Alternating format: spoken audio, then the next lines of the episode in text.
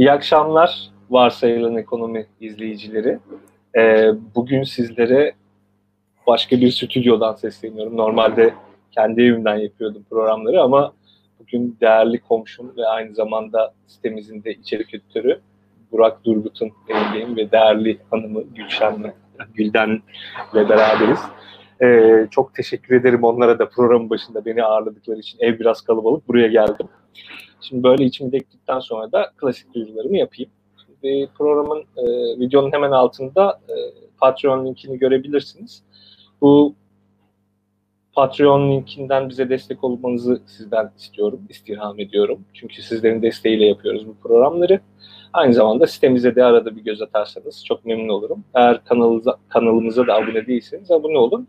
Konulara girmeden önce de eğer bu konuların e, çekebilecek, ya bu konulara ilgi duyan arkadaşlarınızla programı paylaşırsanız çok sevinirim. E, bugünkü konuğum Özyeğin Üniversitesi'nden e, Ali İlhan. E, Ali Hoca'yı Twitter'dan tanıyorsunuzdur. Aynı zamanda bize yani Daktilo 1984'de metotla ilgili e, iki tane yazı yazdılar Emine Deniz'le birlikte. E, o yazılar gerçekten çok faydalı oldu ve güzel geri dönüşler aldık. E, gerçi yazılar gelmeden önce ben zaten konuşmuştum Ali Hoca ile yani sizi ağırlamak istiyorum diye. Bugüne kısmetmiş. E, ben de çok e, memnunum bu programı bugün e, Ali Hoca ile birlikte yapmaktan. E, Ali Hocam seni alıyorum hemen yayına ve hoş geldin diyorum. Hoş bulduk hocam sağ ol. Nasılsın? İyi, iyi hocam. Biraz heyecanlıyım hayatımda. ilk kez canlı bir şey yapıyorum Twitter'da da yazdım ama bakalım artık. ya o kadar aslında çok büyük heyecanlanacak bir şey yok. Benim programımın e, değerli takipçileri biraz böyle e, benim ve konuklarımın rahat e, muhabbetlerine alışkınlar.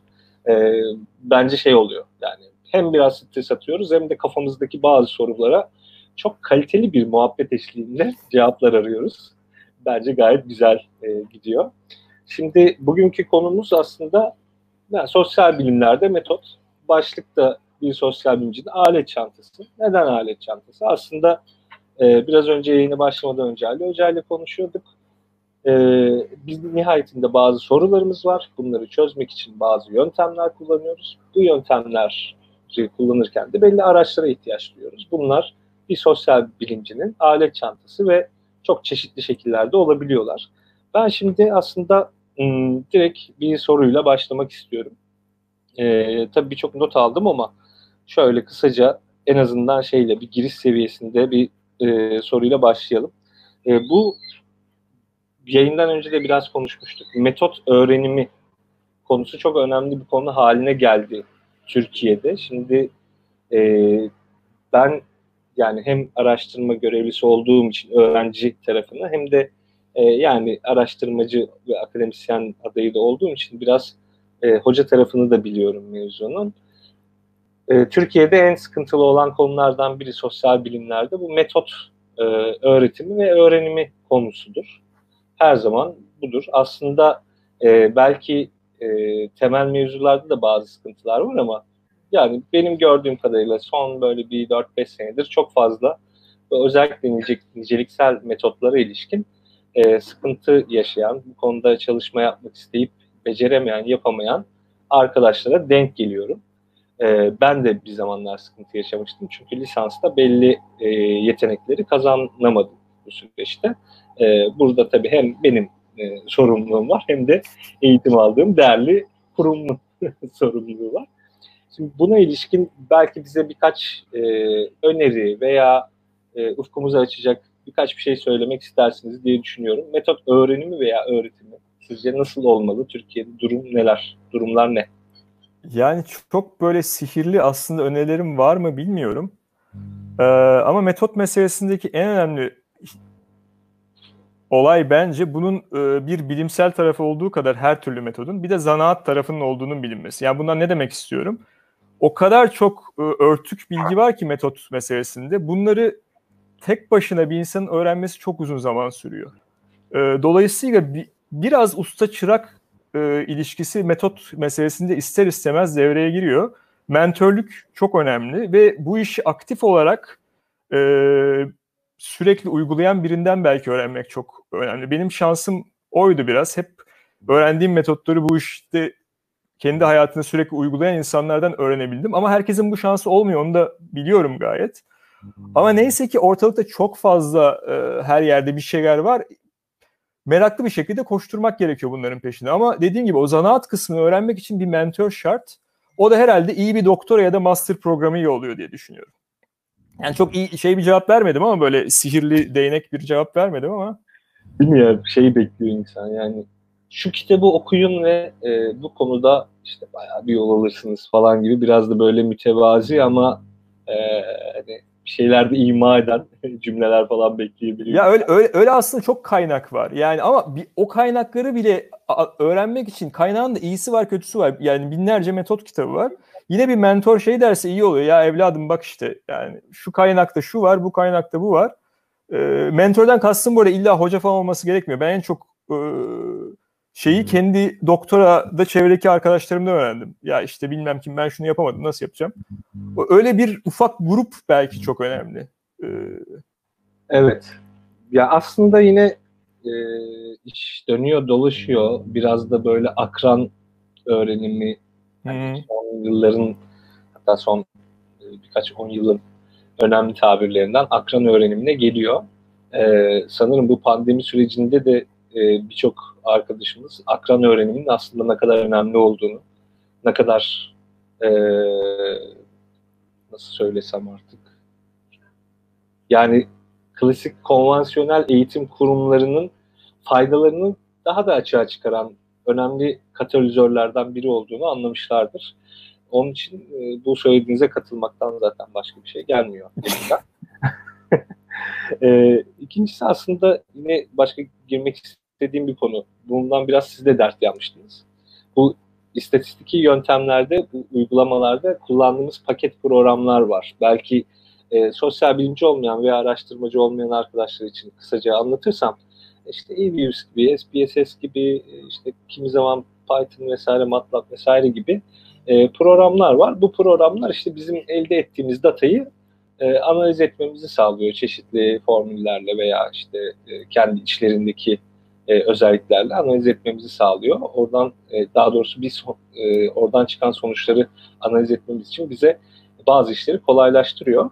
Bunlar da sanırım bir e, kolaycılığa itiyor insanları ve sanki sorun e, programları öğrenmekmiş gibi bir e, intiba yaratıyor. Yani sanki bu programları öğrenen, kullanmayı öğrenen e, metodu yani metodolojiyi çözmüş e, insanlar olarak görülüyor. Halbuki durum tam öyle değil sanıyorum. Ee, evet, değil. Metodolojiden önce aslında bir şey var yani. Araştırmanın özü olan bir şey var. Ondan biraz bahsetsek. Ya, ben hep Twitter'da onu yazıp duruyorum. Asıl önemli olan şey bence soru. Yani metot ikincil bir şey. Dolayısıyla böyle çok ortodoks, fanatik bir şekilde bu metotla her şeyi çözerim gibi yaklaşmamak lazım herhalde. En önemli mesele o. Bir de e, ben nicelci bir insanım ama yani şey sayısal çok çalışıyorum. Ama nicel nitel ayrımı da mesela çok sorunlu bir ayrım. Dolayısıyla böyle bir genel bir hakimiyet gerekiyor aslında. Benim bu soruya e, cevap vermek için nasıl bir metoda ihtiyacım var? Eğer ben bilmiyorsam nasıl öğrenirim? Ben e, eşim sağ olsun nitelci. E, nitel meseleleri orada oraya taşere ediyorum resmen. Çünkü bilmiyorum. Yani ama nerede çuvallayacağımı ya da neyi yapamayacağımı öngörebilecek kadar biliyorum genel olarak. Ama git bir sahadan e, biriyle mülakat yap deseler yapamam. Çünkü beceremiyorum. Ayrıca çok özel bir iş o. Ya da e, etnografi yap deseler benim kesinlikle yapamayacağım bir şey. Dolayısıyla neyi yapamayacağını bilip soruya göre metot seçmek çok önemli. Bu bence en önemli nokta. Bir takım çünkü insanlar bu metot en iyisi başka bir şey olmaz falan yaklaşımındalar. O mesele çok önemli. İkincisi de yani data bir çöplük genelde. Ya. Noise'u şeyden nasıl ayıracağız? Ee, gerçek veriden. Onun için de derin bir alan bilgisi ve teori gerekiyor. Teori olmadan istediğin kadar metot öğren. Nereye bakacağını bilemiyorsun bir kere. E, o da ikinci mesele. Şeye gelirsek, e, bilmiyorum bu iyi bir giriş oldu mu ama konuya. Yo oldu biraz. Ee, hatta geniş bir giriş oldu. Açarız. Açalım hocam. Sen söyle ben çünkü bazen böyle kaptırıp gidiyorum. Ee, şey meselesi gerçekten önemli. Bu bir sürü program var dediğim gibi. İyi bir Stata R çok şimdi e, hem kolay kullanılıyor hem şey e, ne denir bedava e, freeware olduğu için çok da başarılı bir program. Ama bütün metotlar hem nicel hem nitel bir takım varsayımlar üzerine. Çünkü bunlar model alt. Yani gerçeğin gerçekte tırnak içinde söylüyorum. Şöyle Amerikalı usul tırnak yapayım. E, gerçeğin bir e, soyutlaması. Her soyutlama gibi hepsi yalan bir miktar. Dolayısıyla bunları üzerine kurduğumuz varsayımları bilmeyince de e, bu metotları kullanırken bir sorun çıkarsa ki sorun sürekli sorun çıkıyor. Metot e, meselesi hiçbir zaman böyle hipotezi kurdum, test ettim. Olmuyor öyle. Yani bir, bir sürü sorun çıkıyor. En basiti çalışmıyor algoritma. Niye çalışmıyor mesela? Ee, ya da e, acayip bir hata veriyor. Ee, hiç negatif bulunamayacak bir takım sayılar mesela negatif çıkıyor. Bu, bunu anlamak için biraz kaputun altı diyeceğim ama daha iyi bir şey bulamadım e, analoji. O kaputun altında ne olduğunu anlamak gerekiyor. E, o olmadan çünkü şeye dönüyor. Bu ko- kodu nasıl yazarım? E, bu, bunu nasıl işte bir datam var. Regresyon uygulayacağım. Bastım regresyonu yaptım. Bu sonuçlar çıktı. Bunlar da pi e, değerleri şunun arasında ki zaten pi değerinin ne olduğunu da kimse pek bilmiyor. E, çok güzel yani, işte o arada oldu mu? Evet bu işe ha, evet buldum bir şey. Tamam hadi çok güzel yayın falan. bir de tabii şey var. Metotların e, kendi varsayımları var. Bir de bu metotları için kullandığımız veriyi üreten süreçler var. Onlar da çok kirli süreçler. Bir sürü problemi var e, data toplamanın. Onları da bilmek gerekiyor ki. Çünkü her zaman biz e, hiçbir zaman gerçeği böyle tam şeyinden vuramıyoruz. Yakınsamaya çalışıyoruz. O yakınsamada mutlaka belli bir hata payı var. Bizim araştırmacı olarak amacımız o hata payını mümkün mertebe azaltmak, sıfırlanmayacağını bil, bilerek. O sıfırlanmayacağını bilmeyen azaltmanın yöntemi de buralardan geçiyor biraz. Yani nerede hata yapabilirim? Bunu nasıl e, çeşitli çeklerle düzeltebilirim gibi böyle bir defansif e, düşünce data hikayesi. Ya evet aslında çok sevdiğim bir hocam var. E, Alparslan Akay. O da e, Finlandiya'da çalışıyor. Şu an orada. Onunla bu konuyu konuşurken şey demişti. E, o çok hoşuma gitti yani. Hani aslında bu veri bilimciliği denen şeyin çoğu kısmı bir şeyleri okumak. Ne? İşte veriyi aslında okumak. Hani nerede hata var, nerede sorun var, bunu nasıl temizlerim vesaire. Bu süreçle ilgili geçiyor. Yani işte veriyi hatta o bazen şey bile yapıyordu. İşte yani işte panel diyelim işte panelin bazı kısımlarını işte çıktı, çıktı alıp işte bir şeyler içerken aslında sürekli gözüyle bile kontrol ediyordu vesaire. Ee, yani bu hakikaten önemli bir mevzu. Ama şeye tekrar biraz dönmek istiyorum bu. E, metottan önce yani e, biraz önce Ataberk de sormuş. Aslında demiş ki hemen yansıtalım ekrana. Metotla her türlü araştırma metodunu mu kastediyorsunuz demiş. Aslında evet temelde her türlü araştırma metodunu kastediyoruz bu metodoloji derken. E, fakat şeydeki bu sorunun başındaki yani cevabınızın başındaki konu önemli. Yani metottan önce aslında soruyu nereden sormak. Bir de şey Nasıl ayrımı da var tabii. Hocam kestim çok özür dilerim. Ee, data toplama metotları var. Bir de data analiz metotları var. Yani tabii. metot deyince öyle bir datayı nasıl generate ediyoruz? O bir küme. İşte deney yapıyorum, üretiyorum. Anket yapıyorum, simülasyon yapıyorum, network analizi yapıyorum bilmem ne. Bir de analiz kısmı var. Bu datayı ürettim ya da indirdim internetten, Twitter'dan aldım. Bir daha o ikisi metodolojinin ayrı metodoloji metotlar demek ya hani onun ayrı evet, kısmı. metodoloji şeyini kullanıyorum ben. Yani ikisini birden kastetmek için. Evet, evet.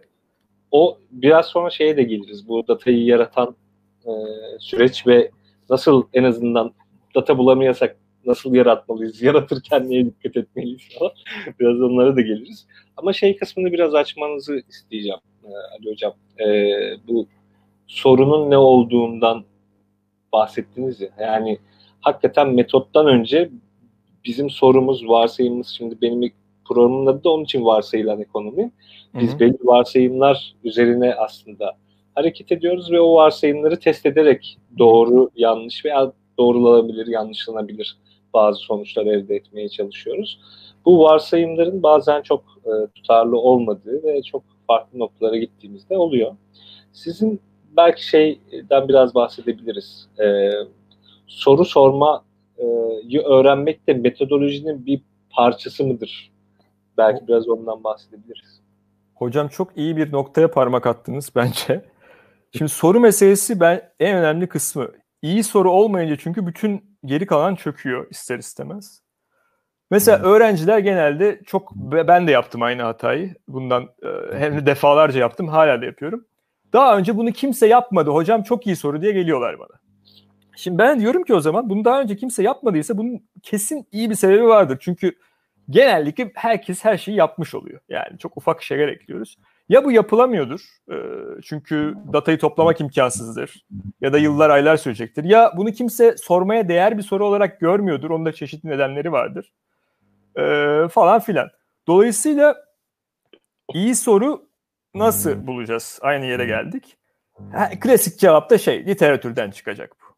Ama nasıl okuyacağım ben literatürü? Yani literatür nasıl bir şey? Neresinden gireceğim? Nereden çıkacağım? Ee, en zor kısmı o herhalde. Çünkü literatür analizi yap ya da literatür çalışması yapmak da çok kanayan bir yara benim gördüğüm. Genelde şey geliyor benim önüme çünkü. Ve Big Bang'ten bir alan mesela atıyorum işte ideoloji. Başlıyorlar eski Yunan'da ideoloji anlatmaya ya da Big Bang'te. O böyle buraya kadar geliyor ama hiçbir zaman araştırmacının sorduğu sorunun etrafında dolanmıyor. Yani dönem edebi yapar gibi. Bu bunu demiş, şu da şunu demiş, bu da bunu demiş. Ayşe bunu dedi, Ahmet bunu dedi. Orada size bırakıyor ondan sonra. E hocam hadi sen de anla artık falan diye. Yani. Ama o literatür denen şeyin bizim sorumuzun neden de sormaya hep böyle bir boşluğu doldurmak falan diye anlatılır ya ben ona da çok katılmıyorum. Yani biz sonuçta duvar ustası değiliz ama e, niye bu soru sormaya değer onu anlatan hem analitik hem sentetik bir süreç olması gerekiyor. Biz genelde analitik kısmında kalıyoruz. Yani böyle so, okunuyor okunuyor o literatür ama e, sentetik bir neden ilginç olduğunu gösteren bir bütün elde etmeden bu bunu dedi bu bunu dedi noktasında kalıyor. En önemli kısmı herhalde o diye düşünüyorum ben. Ya bu soru niye sormaya değer? O da literatürden geliyor. Başka gelecek bir yeri yok.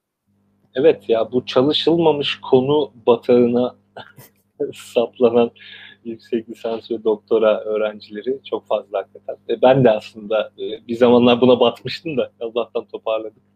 E, ya da konu çok... çok büyük oluyor hocam. Ya öyle bir konuyla geliyor ki öğrenci. Evet. Konu böyle şey yani çalışsan elf olsan hayatın yetmeyecek. Böyle bir 6000 sene falan yaşaman lazım. Değil mi? Onun için aslında biraz bu e, metodoloji yani analiz en azından metodolojisine takılmadan önce e, biraz şeye bakmak lazım. E, gerçekten sorun ne kadar gerçek bir e, sorun. bu arada Yine orada ay, çok özür dilerim. Ya hocam ben özür diliyorum sürekli çünkü ben bu Zoom işini beceremedim. Sürekli birilerinin lafını kesiyorum. Kesebilirsin çünkü zaten StreamYard'ın da şöyle bir problem var. E, ikimiz aynı anda konuşunca böyle izleyiciye böyle bir hafif bir uğultu gidiyor. Ne senin ne benim dediğim anlaşılıyor. Onun için İstediğin zaman sen kes ben duracağım. Yok sen de beni kes çok rica ediyorum. Ben çünkü bu Zoom adabını hala öğrenemedim. Sürekli yani neyse işte. sen devam et istersen. Lafını kestin en azından. Yo, yo hatırlamıyorum. Şimdi şey de gitti. Lafı kestim ama bir işe de yaramadı. Kaldık öyle ortada. Perde manzaramla zaman... beraber kaldık ortada. o zaman şey yapalım. Ee, Özge'nin e, Özge güzel Kovası'dan bir alıntı göndermiş. Eğer dataya yeterince uzun süre işkence yaparsanız ona bir şeyler itiraf ettirebilirsiniz diye çevirebiliriz sanırım. Yani bazı şeyleri itiraf ettirebilirsiniz. Ondan bir şeyler çıkartabilirsiniz. Ee, ya işin özü bazen buna doğru gidiyor. Şimdi belki biraz bu sorun şeyini atladıktan sonra bunu şuraya bağlamını isteyebilirim hocam. Büyük veri olayı var ya şimdi. Şimdi bilgisayar işlemcilerimiz hı hı. gelişti, veri toplama e, imkanları çok fazlalaştı büyük veri diye bir şey zaten hayatımızda artık girdi demeyeyim hayatımızın merkezinde ve o veriden hakikaten e, yani sineğin yağını sıkarcasına sürekli bir şeyler çıkartılıyor. Sadece bizde değil bu arada bu yani bir sosyal bilimcinin akademisyenin değil işte bir pazarlamacının da işte hı hı. siyasetçinin de çok fazla yaptığı bir şey bu. Ee, biraz bu konuya değinelim isterim. Özge sağ ol katkıların için. Ee, Özge e, Hanım'ın da dediği bence çok önemli bir nokta. Ama o yarı doğru yarı yanlış bir laf. Çünkü dataya yeterince işkence ederseniz çıkacak sonucun sonuç olmadığını da anlayacak bir sürü insan oluyor o için içinde. Eğer düzgün bir e, peer review'un eline düşerseniz yaptığınız şey de yeterince şeffaf ise anlayanlar anlıyorlar. Yani çünkü bu da şimdi en hard metot bile konudan konuya atlıyorum bile ama böyle eski pozitivist bağlamda objektif değil artık yani bunu iddia eden kalmadı herhalde ortalıkta. Ama özneler arası objektivite diye bir şey var. Intersubjective objectivity. Yani bir peer yani. grubunun ona inanması gerekiyor ki sizin yaptığınız, hadi burada da çok fazla bias var. İşte ne bileyim e, beyazsanız, Avrupalıysanız size daha çok inanılıyor falan. Ama yine de yaptığınız şey eğer e, o grubun süzgecinden geçerse o torture meselesi biraz azalıyor. Diğer soruya de, e, şey e, büyük data meselesine geleyim. E, yani şimdi orada şöyle bir çarpışma oldu. Yıllardır aslında e, istatistiğin, computer science'ın, sosyal bilimlerin altında ayrı ayrı çalışılan şeyler yavaş yavaş bir araya gelmeye başladı. Ama bu tabii her birliktelikte olduğu gibi çok bebek olduğu için çok sancılı. Çünkü mesela e, computer science tarafı çok iyi algoritma yazıyor ama bu data injustice falan hikayeni anla yani dataya data diye bakıyorlar. Halbuki data data değil. Her datanın bir ideolojik komponenti var. Onu üreten garip süreçler var. Dolayısıyla dataya data diye bakınca o datadaki saçmalıkları da göremez oluyoruz. Sosyal bilimciler için kaputun altı dediğimiz kısmı belki çok hakim olamıyorlar. İşte istatistikçi sosyal bilimler böyle bir sıkıntılı durum var. İkincisi big data meselesinde data çok ama datanın %90'ı belki noise. Yani evet. en önemli benim yaptığım yani %90-95 data temizliği. O yüzden kendime data emekçisi diyorum. Şeye data laborer yazıyor zaten. Daha iyi bir şey bulamadım Twitter'da da. Ee, hocam data amelesi desek. Yani şimdi o da denebilir ama e, emekçi bilmiyorum daha doğru sanki. Hayır amele ya, şöyle aslında. Yani, amele emekçinin tam aslında karşılığı ve e, şey e, bilmiyorum biliyor musun ama Ankara'da şey vardı. Zonguldak Ameleler Birliği, Amele Birliği e, yatıkhanesi vardı. Zonguldak'taki kömür işçilerinin aslında hmm. yatıkhanesidir. Amele hakikaten bu işin tam karşılığı ya neredeyse. Şimdi emekçi biraz böyle şey yumuşatılmış versiyonu. Hayır tam anlamıyla bu işin ameleliğini yaptığını bence gururla söyleyebilirsin. Ya ben zaten o ameleliği çok sevdiğim için de makalelerde genelde beni e, gel sen kimsenin yapmayacağı bu data ameli işlerini ben çok seviyorum o işi. Meditatif bir tarafı var. Kodumu yazıyor. Bir de ben bakma burada konuştuğuma böyle çok utanırım insanlarla konuşmaya etmeye. O yüzden mesela eşim nitelce onun yaptığı işleri ben hayatta yapamam. İnsanlarla konuşamıyorum. Ya kaşım gözüm oynuyor diyorlar bu nasıl bir adam niye böyle sağa sola bakıyor, ayağı parmağının ucuna bakıyor falan. Denedim mülakat. Olmuyor yani. O yüzden bilgisayar önünde oturup kod yazmak iyi bir şey benim için. Neyse. Büyük data meselesinde bir de data çok ama o data nasıl üretiliyor mesela? Yani şimdi algoritma yazmışlar geçenlerde görmüşsündür belki. Çok güzel bir algoritma aslında. Bir tane bulanık fotoğraf veriyorsun arkadaşa. O ondan o fotoğrafı bir şekilde süzgeçlerden geçirip e, daha şart bir hale getiriyor. Ama yazan arkadaşlar training datasette sadece beyaz insanlar kullandıkları için Obama'yı koyuyorsun beyaz biri çıkıyor sonunda mesela. Yani bu datayı yaratan süreç çünkü training dataset dediğimiz o e, bu machine learning algoritmalarının bir training dataseti oluyor. Bir de işte normal kullanım oluyor.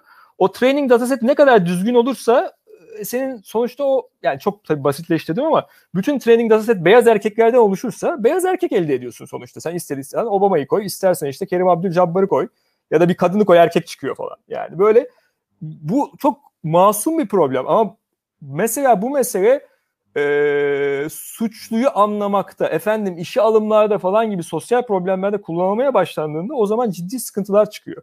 Çünkü onu yaratan işte e, insan bu data nasıl üretilmiş diye düşünmüyor, bir algoritmayı uyguluyor. E, dolayısıyla da e, bu big data meselesinde bir datayı yaratan süreç özellikle bu data injustice yani ve e, bias, data bias ya da algoritm bias dedikleri meseleler çok önem kazanacak. O yüzden bence sosyal bilimlerin e, nitel çalışan sosyal bilimlerin özellikle üstüne de basa basa söylüyorum.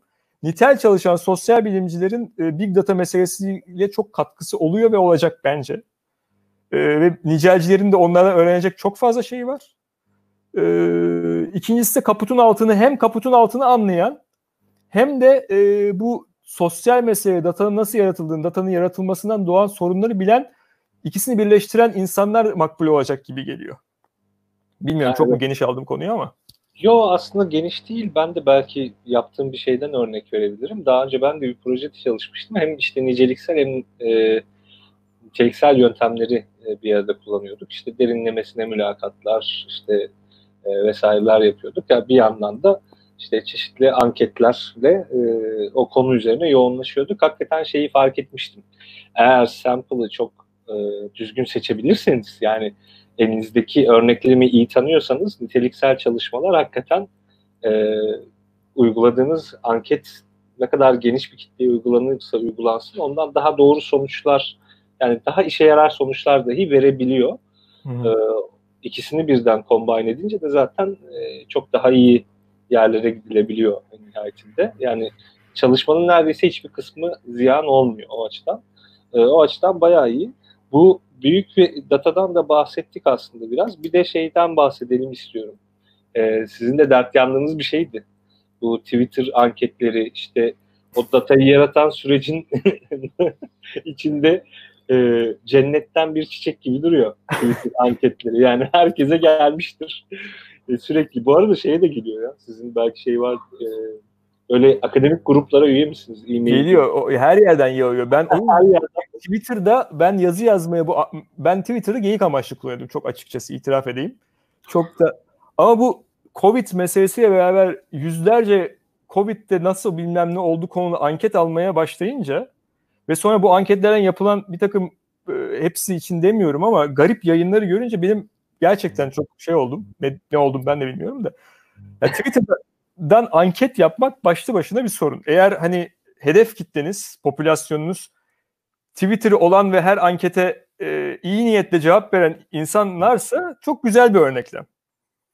Ama e, o kadar büyük problemleri var ki birincisi yaptığınız şey e, rastsal olarak göndermiyorsunuz. Orada bir selection bias var. Yani bir, bir grup insan e, cevap veriyor, bir grup cevap vermiyor ve cevap verenlerle vermeyenler arasında ciddi farklar var bilmiyorsunuz o farkların ne olduğunu. İki, herkesin popülasyona genellemek istiyorsanız herkesin internet erişimi yok. İnternet erişimi olanların Twitter'ı yok. Twitter kullananların bir kısmı gelen hiçbir şeye bakmıyor. Ve biz bunların hiçbirini bilmeden popülasyon hakkında işte Twitter'da şeyin Covid'in e, kadın emeğini etkisi konulu anket gönderiyoruz mesela şeyden.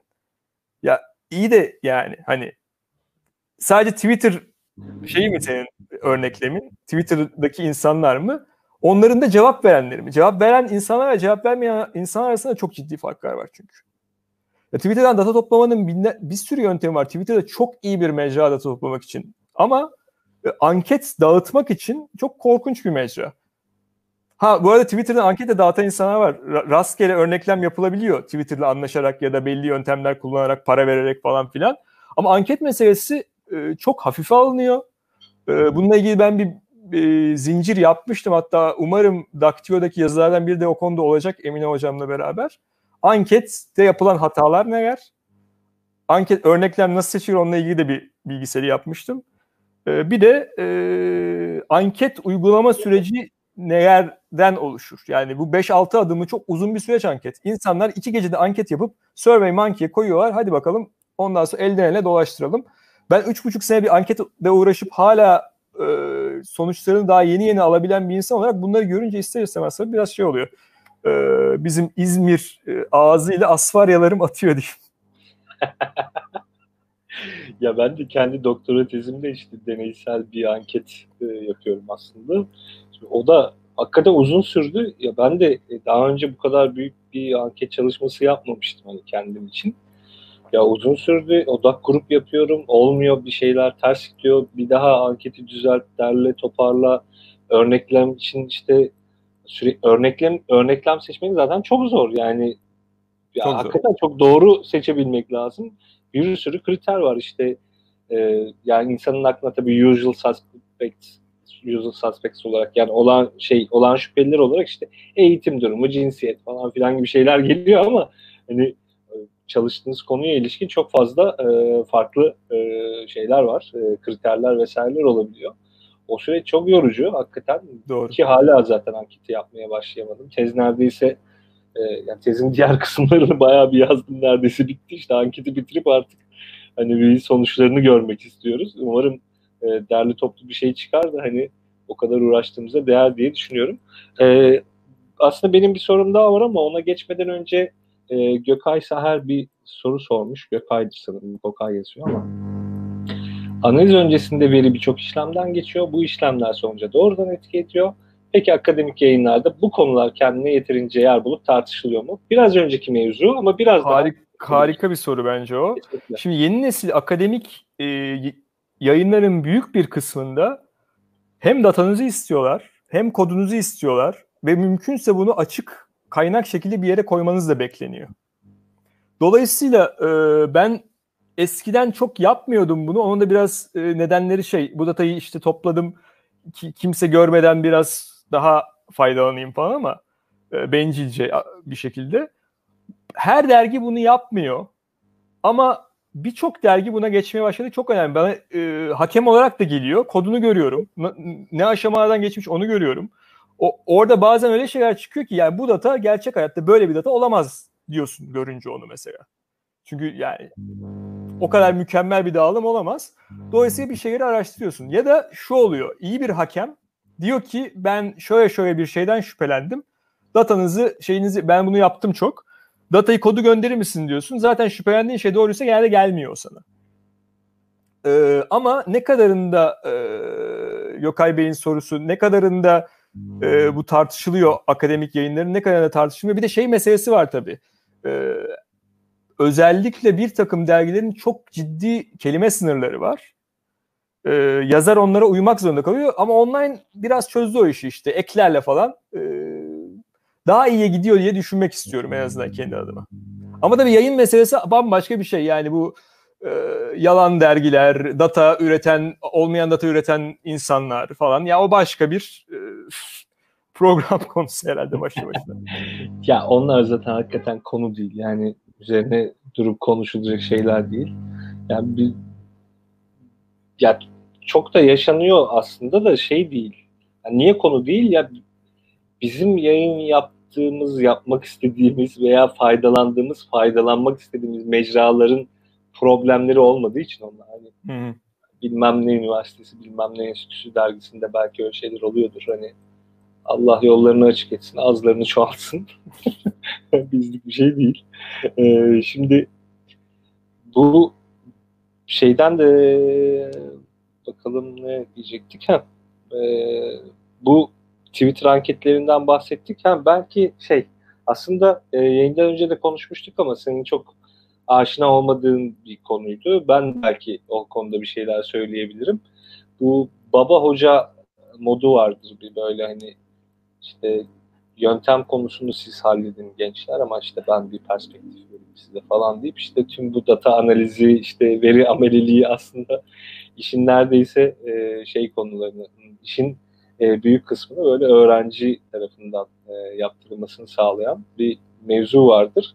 O da aslında biraz şununla ilgili diye düşünüyorum ben. Biraz önce bahsettiğimiz mevzu yani hüner hüner mevzusu. Hüner ilerledi derler ya.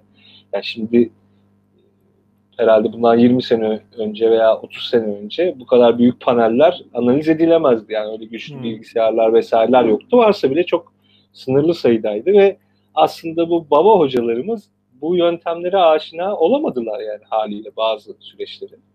E, fakat e, şimdi aslında bu ara nesil yani benim aslında bir üst neslim olan işte sizin nesil yani sizin e, nesilde bu şey artık çözüldü bitti gibi bir şey. E, belki Türkiye'de e, sen direkt Özyeğin'de çalışmaya başladığın için şey çok fark etmemişsindir o süreçleri ama e, devlet üniversitelerinde veya işte bazı üniversitelerde bu problemler sık sık yaşanıyor. E, orada e, biraz böyle şey hissediyorum ben kendime bazen. E, işte bu işi hakikaten biraz önce bahsettiğimiz amelilik mevzusu var ya sadece amelilik olarak görüp hani metodoloji üzerine kafa yoran insanları tekniker gibi e, görme eğilimi var bu baba hocalarımızda. Çünkü onlar zaten teoriyi bilmiş ve yutmuş. E, metodolojiyle işte siz halledin gençler falan modunda. O pejoratif ifadeyle karışık işte kendini biraz böyle olaydan da soyutlama. Çünkü e, o olayın içine girse e, problem anlaşılacakken kendisi çünkü yapamıyor. E, yapamaması da doğal yani. Bu, bundan bu kadar çekinmeye de gerek yok. Yani evet yoktu kardeşim siz zamanınızda böyle şeyler. Yani çekinmeyin. Olabilir. Bundan yani yapama ya, yapması gerekmiyor herkesin her şeyi zaten. Kesinlikle. Bir iyi teoriciye önemli olan bence şey yani orada kim ne yapıyorsa ona hakkını verip e, sonuç üründe de artık çoğu dergi şeyi de istiyor mesela şu şunu yaptı, bu bunu yaptı diye yazıyorsun sonunda işte. Ayşe evet. analizi yaptı, Ahmet e, datayı topladı, öteki tuttu, öteki pişirdi bilmem ne sonunda yazılıyor. Ama Türkiye'de yani benim çok başıma gelmedi ama şey beni çok hayrete düşürdü. Mesela tez yapılınca otomatik olarak bazı hocalar yayın çıkınca tezden adlarının eğer yazmadıysa bile makaleyi oturup başına konulmasını bekliyorlar galiba. Böyle bir şey var değil mi? Ben atmıyorum bunu. Böyle bir şart var ya.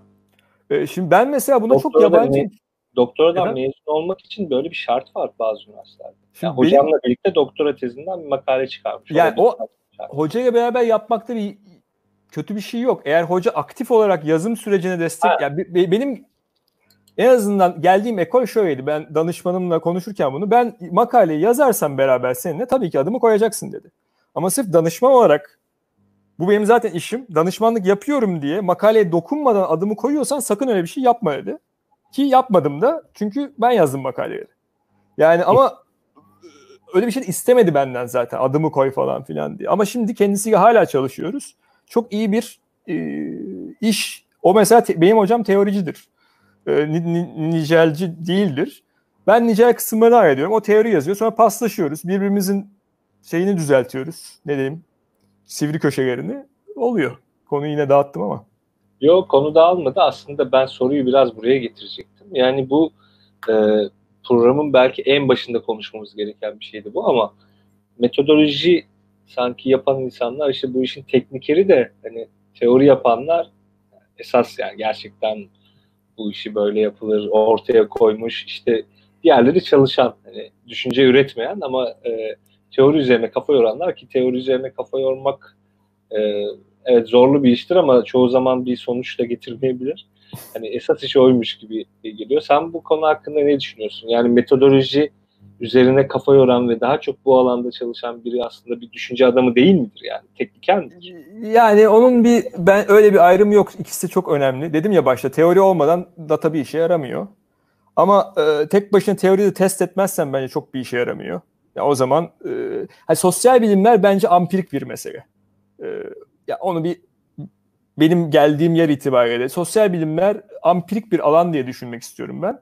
Ampirik olduğu için de bir data toplanacak, bir teori test edilecek. Hani test edilecek derken bunu pozitivist bir şekilde ima etmiyorum ama e, bir takım teoriler ışığında hani datadan da çıkabilir o teori. Ne bileyim grounded teori kullanıyorsunuzdur. O, oradan çıkar. Ama demek istediğim o ampirik mesele de teori kısmı kadar bence önemli. İkisi böyle diyalektik bir şey bunları. Yani ben ayıramıyorum birini ötekinden. Ee, benim o yüzden bu daha değerli, şu daha değersiz diyebileceğim bir şey yok. Ee, ama eğer öyle düşünenler varsa da çok sağlıklı gelmiyor bana açıkçası. Birini ötekinden daha üstündür da aşağıları falan gibi görmek. Ama disiplinlerin çoğunda var o dediğiniz. Yani e, teoriyle uğraşanlar e, genelde bu biraz tarihsel de bir şey aslında. E, hiyerarşide mesela ekonomide de sizin alanınızda ben şimdi tereciye teres atmayayım ama pure e, ampirik olmayan e, modellerle uğraşanlar eskiden benim zamanımda daha şey görülürlerdi. Hala öyle mi bilmiyorum. Ee, yok hala öyle değil de ya ben de çok uzun süre Avusturya İktisat Okulu'dan beslenen bir insan olarak böyle ya hakikaten teoriye çok kafa e, yormuş bir insan olarak ben de bahsettiğin bakış açısındaydım biraz. Yani onun için şu an empati yaptım. ya çok da bilmiyorum sizin alanı bilmediğim şeylere bulaşmayayım. Ee, ama dediğim gibi bence o, o ondan daha önemli falan ikisi olmadan olmuyor. Ya teori de olacak, data da olacak ki başka türlü zaten. Tabii tabii. Ben zaten hani şeye yani sence birisi diğerinden üstün müdür diye e, sormadım yani şeyi olarak bunu ayırmak e, bana biraz saçma gelmişti. Aslında biraz benimki de retorik soru gibi bir şey oldu. e, şimdi hocam aslında benim sormak istediğim sorular bitti ama bence program güzel gidiyor ve biraz daha e, konuşuruz konuşuruz bence. E, belki arkadaşlar soru sorarsa onun üzerinden de nasıl e, istersen hocam. Yani patron sensin ne dersen onu yapacağım ben. Yok estağfurullah ya. Ee, bakayım herhangi bir soru gelmiş mi? Yok şu an soru yok. Şey yapalım. Ee... İzleyiciler terk etti bizi. Bir cuma akşamı zaten niye metot izler insan ya? Değil mi? Ya benim program çarşambaydı ama sonra çarş cuma program yapan arkadaşların cuma işleri varmış. Dedim ya değiştirelim ne olsun ne olur yani. Zaten benim programım şey e, belli bir kitlesi var. Herhalde takip ederler. Demek ki çok da takip etmiyorlarmış. e, şimdi şeyden biraz bahsetmek isterim o zaman. E, bu niceliksel yöntemlere girmişken e, bu sen de çok fark ediyorsundur. E, zaten ben hakemlik falan yapmadım şu ana kadar ama e, işte belli akademik dergilerde işte ufak tefek editörlük ve işte Daktilo 1984'ünde genel yayın yönetmeni olduğum için bazen gelen yazılara şöyle bir bakıyorum. Çok enteresan şeyler geliyor. E, bu makalelerdeki istatistiki düşünse yani istatistiki hatalar diyeyim artık ama şey temel hatalar böyle düşünce hataları yani e, analizin sonucun yanlış çıkması gibi değil. Çok fazla e, var. Burada en çok karşılaşılan şeyler neler yani en çok e, yapılan hatalar neler gelen makalelerde belki e, çünkü şimdi doktora ya benim seviyemde veya yüksek lisans seviyesinde olan çok arkadaş var. Hı hı. E, dergilerde vesaire yayınlarını yayınlatmaya çalışan çünkü üniversitelerde böyle bir baskı kuruyor. Hı-hı. Belki böyle çok sık hatalara en azından düşmezsek hatalarımız mazur e, görülebilir. Onun için e, var mı böyle çok sık karşılaşılan? Yani çok var. Benim de kendimin yapa bazılarını zor yoldan yaparak ve red yiyerek öğrendiğim, bazılarını bilen birinin söyleyerek öğrendiği var. Niceliksel meselede mesela bu P value, P değeri meselesi bir e, daha iyi bir kelime bulamıyorum. Çok büyük bir baş ağrısı. Kimse tam ne dediğini bilmiyor. Aslında anlamıyor. American Statistical Association bununla ilgili çok büyük bir e, şey yayınlamak zorunda kaldı. E, mesela insanlar işte e, P eşittir 005 düzeyinde ya da küçük bir şey buldukları zaman %95 eminim ben falan gibi bir şey. Öyle bir şey değil o aslında. Yani P zaten çok arbitrary bir değer o. Artı e, o, bu null hipotez meselesi var. Şimdi çok teknik konulara gidiyorum ama o, o seviyede o, yanlışlıkla null'ı reddetme oranları yüzde e, onlarla neredeyse 50'ler arasında falan. Böyle bir P değerine aşırı yüklenme. E, P, A işte istatistik açıdan anlamlı, çok güzel falan deme şey var. O büyük bir hata bir kere. P'nin ne olduğunu çok iyi anlaşılması gerekiyor. İkincisi özellikle regresyon mesela çok kullanılan bir yöntem. Ama regresyon basit gibi gözükse de aslında e, data ile model arasındaki uyumsuzluklar yüzünden çok bir sürü regresyona dayandığı varsayım var. O varsayımların testi e, programa basıp da regresyonu e, uygulamaktan çok daha önemli. Kimse onları test etmiyor. Hep oralardan sorunlar çıkıyor. Yani bir şey sorduğun zaman şu var, varsayımı test ettin mi falan diye problemler çok çıkıyor. Ee, bunun gibi çok fazla problem var. Yani neresinden girsem bilmiyorum.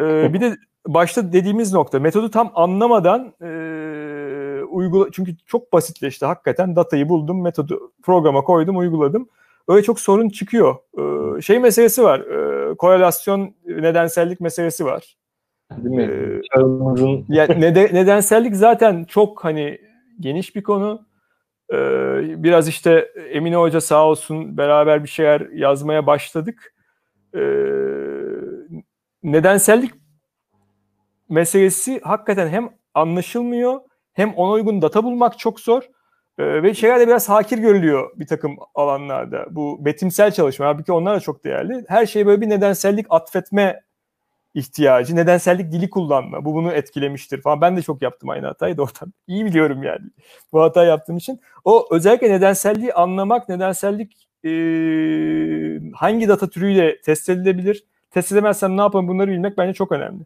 Ama hocam çok bu konu çok geniş yani. Neresi sabah kadar konuşuruz. Ya işte hani dedim belki şey bu en azından en çok konuşulan mevzu da olduğu için işte nedensellik ve korelasyon aynı şey değildir. Bu arada e, Emine Hoca ve Ali Hoca'nın beraber yazdığı e, Daktilo 1984 için yazdıkları yazıda bu e, nedensellik mevzuna ilişkin biraz daha böyle geniş bir şey var, anlatım var. Ona da belki bir bakabilirsiniz son yazılarına. Ee, bu hakikaten probability, işte p-values vesaire bunlar hakikaten şey mevzular. Önemli mevzular ama işte biz şey, ona odaklandık bu paket programlarda. Ya mesela işte... lineer cebir çok önemli ve basit de bir şey aslında. Ben lineer cebirin bana öyle bir anlatıldı ki ben e, iyi de bir teknik kurumdan mezunum.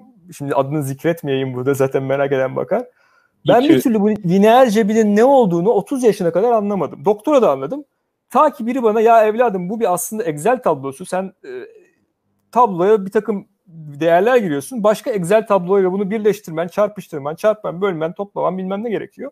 O zaman iş, benim o zaman böyle bir ampul yandı. Ben çünkü çok iyi biliyordum lineerce bir işte iki matrise nasıl işlem yapılır, o nasıl uygulanır, bu nasıl ama gerçek hayatta hiçbir uygulamadan kopuk anlatıldığı için bunlar. Kalkülüs de öyle keza. Yani çok güzel eğrinin altındaki alanı bul. Eğri kim? O eğri nereden çıktı? Altındaki alan benim ne işime yarayacak? Eve mi götüreceğim o alanı falan. Yani onu da so- sonra anladım. O alanı bulmanın ne işe yaradığını. Dolayısıyla böyle bir e, özellikle lisans eğitiminde doktorayı çok iyi bilmiyorum buralarda. Uygulamadan kopukluk olduğu için bu basit aslında basit olan şeyler çok gözünde büyüyor insanların. Yani evet, dört yani. dört işlem bilen herkes lineerce bir öğrenebilir bence. Çok güzel de e, şey var. E, bir sürü site var. İşte ne bileyim e, Khan, Khan Akademi var. Coursera var. O var bu var. E, korkuyor insan. Halbuki lineerce bir anlayınca böyle bir inanılmaz bir dünya açılıyor. Her şey kolaylaşıyor. Ya ben zaten bu kalkülüs mezununda özellikle şimdi bizde iktisat e, bölümüyüz ama iktisat bölümleri tabii ya ben iktisat bölümüne girdiğimde işte Türkiye'de ilk binlerdeydim. Yani sıralama Biraz böyle matematiğim falan iyiydi. Şimdi bizim bu üniversiteye giriş sisteminden dolayı biraz da puanlar düştü. Çok fazla matematik üzerine e, kafa yormadan dahi iktisat bölümüne girebiliyorsunuz artık. Onun için derslerde yani kalkülüs özellikle anlatırken bayağı zor oluyor. Şey yapıyoruz bazen. E, ben özellikle şey yapıyorum. Yani üniversitede hiç e, anlatmadım ama e, birilerine anlatacağım zaman önce Coursera'dan böyle bir prekalkülüs şeyi öneriyorum dersi. Ve hatta şöyle söyleyebilirim yani üniversiteden mezun olana kadar neredeyse prekalkülüs öğrenemeyen arkadaşlar var. Şey olmuyor. Yani bunu yüksek lisansla doktora da böyle kendi kendine sonradan aklını dank edip öğrenmek hakikaten daha zor. Onun için şimdiden bir e, başlayabilirsiniz. Ya bir de matematik fetişi falan da yapmak istemiyorum kesinlikle. Herkes öğrenecek diye bir şey de kesinlikle demiyorum ama e, insanların gözünde büyüttüğü kadar tabii ki yani derya deniz sonuçta hani çok zor kısımları da var ama temel düzeyde aslında herkes ortalama bir zeka sahibi ki e, herkes öğrenebilir bunları gibi geliyor bana kolayca. Ama tabii işte orada mentorship çok önemli. Gerçek hayata bağlayınca e, çok daha rahat anlaşılıyor. Evet tabii. Şimdi sorular var. Şimdi soru isteyince sorular, sorular geldi. geldi? Aha, evet, herkes kaçmamış. Her kaçmamışlar. Özge e, sormuş. Bir de Burak sormuş. Özge'nin ilk sorusundan başlayayım. E, ekrana da yansıtayım hatta. Siz de görün. Kantitatif çalışanlar kendi metotlarına kalitatif çalışanlara göre daha eleştirel yaklaşıyorlar diye düşünüyorum. Siz ne düşünüyorsunuz demiş. Size soruyor. Ee, çok zor bir soru. yani bence iki tarafta da eleştirel yaklaşanlar da var, yaklaşmayanlar da var. Ee, bizim bölüm aşırı e, quant computational bir bölümdü ve bir kısmı hocaların aman kalitatif çalışma mı iyi böyle sarımsak getirin falan şeklindeydiler. Yani böyle hocalar da vardı. Kalitatif çalışıp da ay onların hepsi pozitivist. Hiçbir şeyden anlamazlar. Ee, bizim yaptığımız en güzeli diyen de çok gördüm. Dolayısıyla kendi tecrübemde e, şey yapamadım. E, hani iki tarafta da bir takım şeyler var ama iki tarafın da eleştirel yaklaşanları zaten bu işi daha iyi yapanlar diye düşünüyorum. Çünkü sorunsuz metot diye bir şey yok. Twitter'da da yazıp duruyorum. Her metodun hem epistemolojik problemleri var hem de teknik problemleri var. Mükemmel metot diye de bir şey yok. Her metoda çok kolay delik açabilirsiniz. Hele epistemolojik açıdan hepsi sorunlu zaten. Sonuçta dünyanın bir takım garip soyutlamalarını yaratıyoruz hiçbir zaman eğer gerçek diye bir şey varsa onu zaten bilemiyoruz. Öyle bir iddiası olan da kaldı mı bilmiyorum artık. Ee, özellikle sosyal bilimlerden bahsediyorum. Dolayısıyla o özellikle bu self-reflexive e, eleştirel yaklaşma meselesi çok önemli. Ama ha, hani şey kıyas yapamıyorum kim daha iyi yaklaşıyor. İki tarafta da gördüm benzer problemler. ya işte bilmiyorum bu gerçi e, eleştirel yaklaşabilmek tabii ya çok iyi bildiğin bir şeye eleştirel yaklaşabilmek o işi hakikaten çok çok çok iyi bildiğini gösterir. Yani ona eleştirel yaklaşabilmek hakikaten önemlidir ama bir yandan da tabii şey oluyor yani bu iş garip bir şeye dönmüş. Hani tüm elini bir şeye yatırmışsın. Ee, işte yani o, o çok çalışmaya o çok oluyor. Mesela deneyciler bir ara bir kısım deneyciler özellikle sosyolojide kendi bildiğim alan tabiri caizse bu özellikle Nobel ödülünden sonra falan da bayağı bir şey oldular. Deney, deney, deney diye. Ama yani her dakika deney yapamıyoruz. Çünkü her şey uygun değil. Yazıda da yazdık. E, data bulamıyorsun. E, örneklem iyi olmuyor. E, konu deneye uygun olmuyor. Olmuyor da olmuyor. Yani o zaman sadece deneye uygun mu soru seçeceğim? Başta dediğim hikaye. Hayır. Bir sorun var. Ona uygun e, şey seçsem bence daha iyi. Yani e işte deney demişken e, Özgü Hoca'nın Aa, Özgü, Özgü Hoca yazıyor. Aynen. Birazdan da Burak'ın sorusunu soracağım. Sentetik kontrol metot konuşulsun demiş. Şimdi aslında deney deyince buraya biraz bağlanmış da olduk. Güzel oldu. Ya bu hakikaten enteresan bir olay. Hani e, zaten çok da kullanılıyor artık. Biraz belki şöyle çok özet bahsedip e, biraz da e, faydalı veya etkin olup olmadığı üzerine konuşabiliriz. Gerçekten ilginç çünkü. Ee, yani bu sentetik kontrol e, son zamanlarda Abadi e, ve arkadaşları çıkardı bunu. Bilen biliyor zaten. Şimdi normalde deneysel deney yapamadığımız zaman e, bu yarı deneysel ya da doğal deneylerden faydalanıyoruz. Atıyorum biri bir politika uyguluyor bir yerde, başka bir yerde uygulanmıyor. E, dolayısıyla biz uygulanan yerdeki politikanın sonucuyla uygulanmayan yerleri karşılaştırarak e, bir takım sonuçlara varabiliyoruz. Sentetik kontrol metodu da aslında bu konuda geliştirdi. Eskiden e, genelde kendi alan bilgisine dayanarak e, çok yine kötü özetliyorum ama araştırmacı işte benim uygulamaların yapıldığı şeyler bunlar. E, yapılmadıkları yerler bunlar. Şunları şunları seçip kıyaslayayım diyordu. Sentetik kontrolde bütün o havuzu alıyoruz bir güzel. E, kontrol gruplarını. Onları bir yere atıyoruz ve e, bunlardan gelen datayı belli şekilde ağırlıkland ağırlıklandırarak bununla ortak sentetik tek bir kontrol yaratıyoruz. Bilmiyorum çok anlaşılır bir şekilde anlattım mı ama. Yani bence anlaşılmış. Yani çok anlaşılmadı ama güzel tarafı şey yani ben niye bunu seçtim derdinden kurtarıyor insanı. Ama bu da aynı zamanda e, yumuşak karnı. Çünkü orada bir algoritma e, ağırlıklandırıyor. E, tam neye göre ağırlıklandırdığını da herkes anlamıyor. Ayrıca bir difference in difference lobisi var ekonomide özellikle. Onlar il, sorunlu buluyorlar falan. E, benim son bir makale gönderdim. Sentetik kontrol yapmıştım. Hakemler hmm. eh bir de difference in difference da yap dediler. Yaptım hmm. hayır olsun diye bekliyoruz. Ama bu iktisatçılara yönelik bir şey oldu aslında. Fazla evet. Yani, bizim iktisatta tabii aslında ilk derste hatta belki de oryantasyonda falan söylerler. Ceteris paribus. Hani bir üzerinden geçerler işte karizmatik hocalar Ceteris Arnat always paribus falan filan der. Aslında bu mevzu şey yani tüm koşullar aynısı. Hani bir şey nasıl etkiler?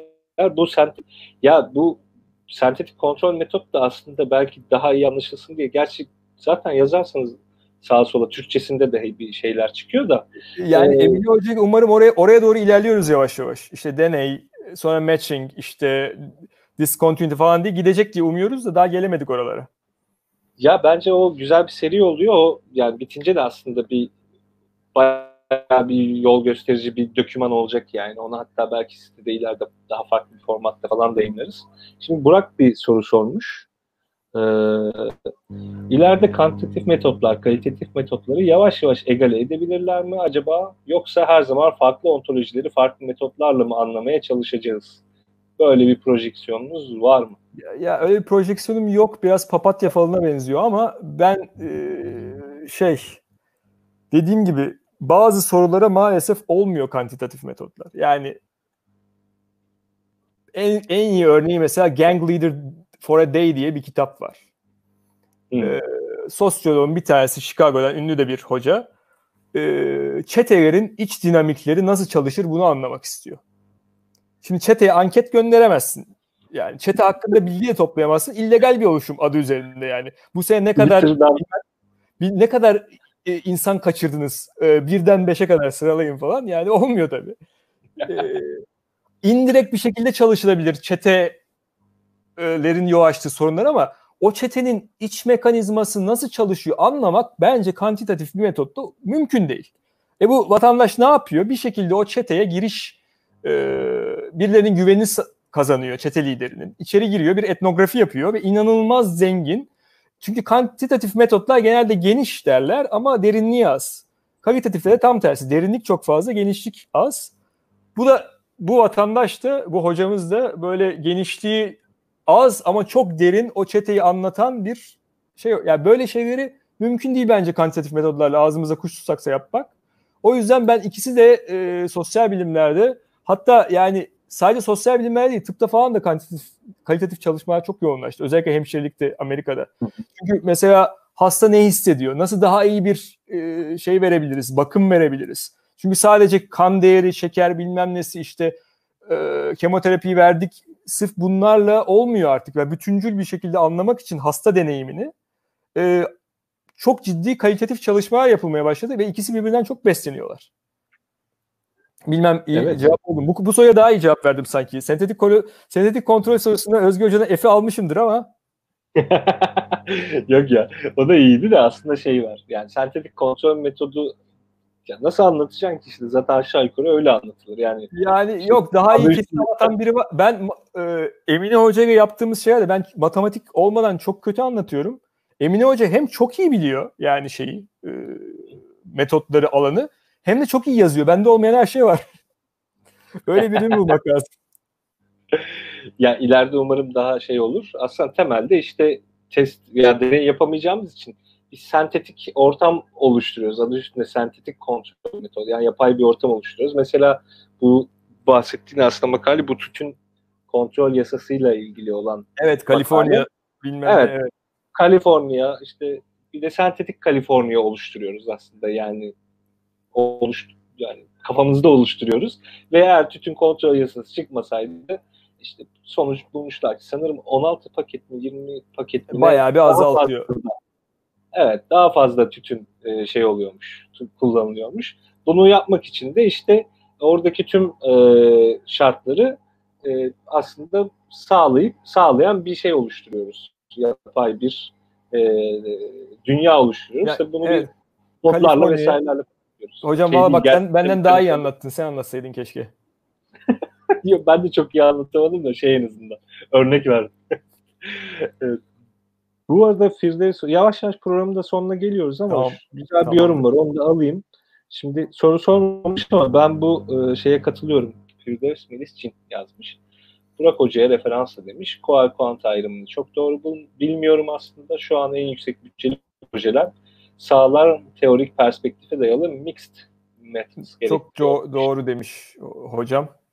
Öyle. Aynen öyle yani ben Twitter'da çok yazdım bu ayrımı çok yapay buldum. Ben ders anlatırken zaten kuant kuant diye anlatmıyorum. Temeller diyorum. Data toplama diyorum bir de data analizi diyorum.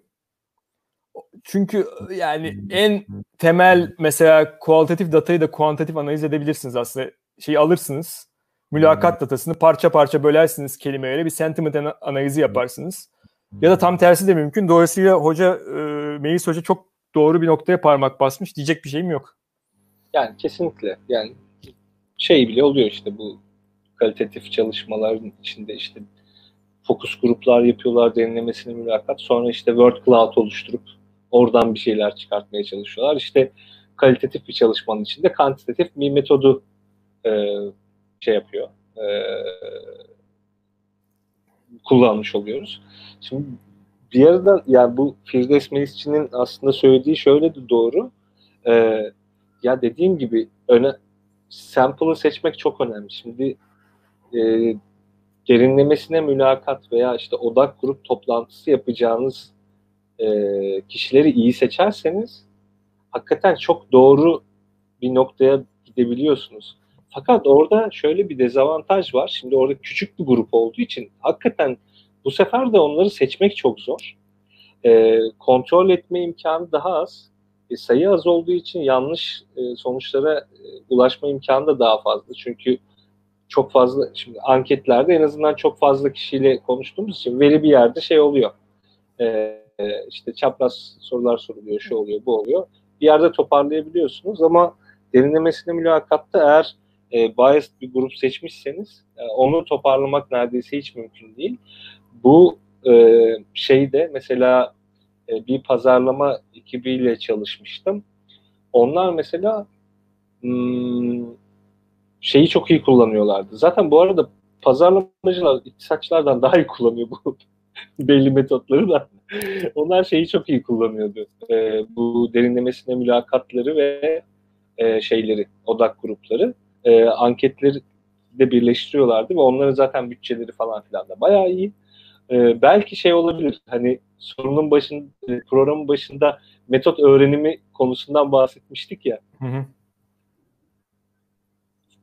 bu bir şey olabilir ya. Böyle fırsatınız varsa bir araştırma şirketinde, bir pazarlama şirketinde falan staj, şu bu hani en azından olayın nasıl yapıldığını görmek için hani daha genç arkadaşlar tabii artık doktora seviyesi için biraz imkansız bunlar da e, görmek için belki inceleyebilirsiniz. Çünkü ben öyle bir sürece tanık olmuştum. Hakikaten büyük e, çaplı projelerde bu ikisi birlikte kullanılıyor. Küçük çaplı projelerde de Twitter'dan veri toplanıyor.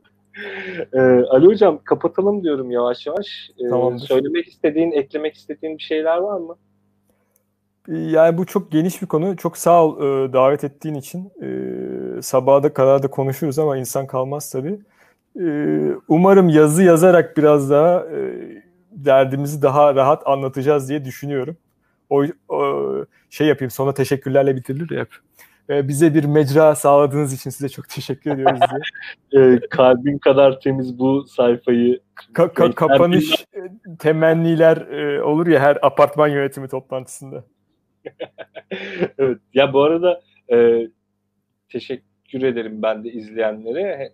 Ataberk demiş bu program komple metodoloji ve sosyal bilim felsefesine dönebilir demiş. Ya benim aklımda aslında öyle bir program yapmak var ama işte vakit yok arkadaşlar. Hepsini birlikte yapamıyorum. Onun için şey oluyor. Ee, benim programda şey yani mesela geçen hafta Asaf Hoca vardı. Asaf Savaş Akat. İşte bu hafta sen varsın. Asaf Savaş Hoca'dan bir hafta önce bir önceki hafta tiyatrocu bir arkadaş vardı. İşte böyle tiyatro. Ay, onu, onu izledim. Süreyya vardı. Yani biraz böyle atlayarak gidiyorum. Aslında bunu da seviyorum. E, burası benim biraz daha rahat ettiğim bir mecra. İşte kendi mecramız. E, tanıştığımız insanlarla böyle kaliteli sohbetler yapmayı hakikaten seviyorum. Bu program tabii yetmez yani bu konuları konuşmaya en nihayetinde ama bence şey oldu. E, iyi bir perspektif oluştuğunu düşünüyorum ben açıkçası. Onun için çok teşekkür ederim katkılar için. Şey diyecektin herhalde. Ona, Yok onun e, zaten Twitter'dayız yani merak eden arkadaşlar buluyorlar bizi hepimizi. Ha, evet. Artık pandemiden zaten ne yapacağımızı şaşırdık. İş yapmayalım diye Twitter'a sarıp. Ali Hoca'nın Twitter hesabı videonun altında yazıyor. Belki tanımayan e, varsa oradan Twitter'dan takip edebilir. Hem araya, araya kaçak reklam sokup falan. Ha, yok ya hakikaten ulaşabilsinler de isterim. Çünkü bayağı faydalı olacağını ya. Mail, mail ya atılabilir. Yani e, evet öğrenciler soruyorlar zaman zaman iyi oluyor. Benim de kafamı açıyor. Çünkü e, en çok ben de yeni ders vermeyi çok seviyorum ondan. Çünkü bir şey öğrenmenin en iyi yolu anlatmak herhalde. İyi oluyor böyle. Bilmediğim sorular özellikle. Genelde bilmiyor oluyor. ya zaten öyle oluyor. Ee, doktora yeterlik sürecinde ben onu çok yaşamıştım. Ya hiçbir şey bilmiyormuşum ben falan filan diye. Ee, sonra anlıyorsun ki zaten evet soruları soran da bir şey bilmiyor. Ya bilmemek normal yani çok geniş. Ya, ya en azından şey oluyor. E, soru geldikçe bana da oluyor bazen böyle sorular geldikçe benim için de bir öğrenme fırsatı gibi bir şey oluyor aslında. Hani bazen gerçekten çok basit bir şeyi dahi bilmiyor oluyorum. Böyle böyle utançla karışık öğreniyorum. Bazen de çok ilginç geliyor ve şey hani öğrenme iştiyakını artırıyor. Neyse hocam konuyu ve şeyi çok uzattık kapanışı. Ee, ben seni uğurlayayım. Sonra klasik birkaç duyurum var. Onları yapacağım. Çok sağ ol katıldığın için. Çok umarım, ben çok teşekkür ederim. Umarım yine yaparız. Ee, bir arada e, görüşürüz ve izleyenlere de çok teşekkür ediyorum. Ee, kapatmadan önce birkaç duyurum var. Ee, hemen videonun altında bir Patreon linki göreceksiniz. Ee, eğer imkanınız varsa bize destek olabilirseniz çok seviniriz. Sizin desteklerinizle yürütüyoruz bu yayını. Ee, bu programı ben e, Cuma günleri e, yapıyorum. Ee, önceden çarşambaydı artık cumayı aldık. Onun için cuma günlerinizi e, cuma bu cuma gününüzü en azından bana ayırdığınız için çok sağ olun. Hakikaten hava da çok sıcak. E, umarım beni parklarda, bahçelerde, dışarılarda izliyorsunuzdur. E, programım için herhangi bir öneriniz e, veya veya yapmamı istediğiniz bir şey varsa programı geliştirmek için bana hem Twitter'dan yazabilirsiniz hem de Discord grubumuz var. E, Daktilo 1984 sunucumuzun adı. Orada programın da bir kanalı var. Oradan da yazabilirsiniz. Orayı da takip ediyorum. Çok sağ olun izlediğiniz için. Hoşçakalın.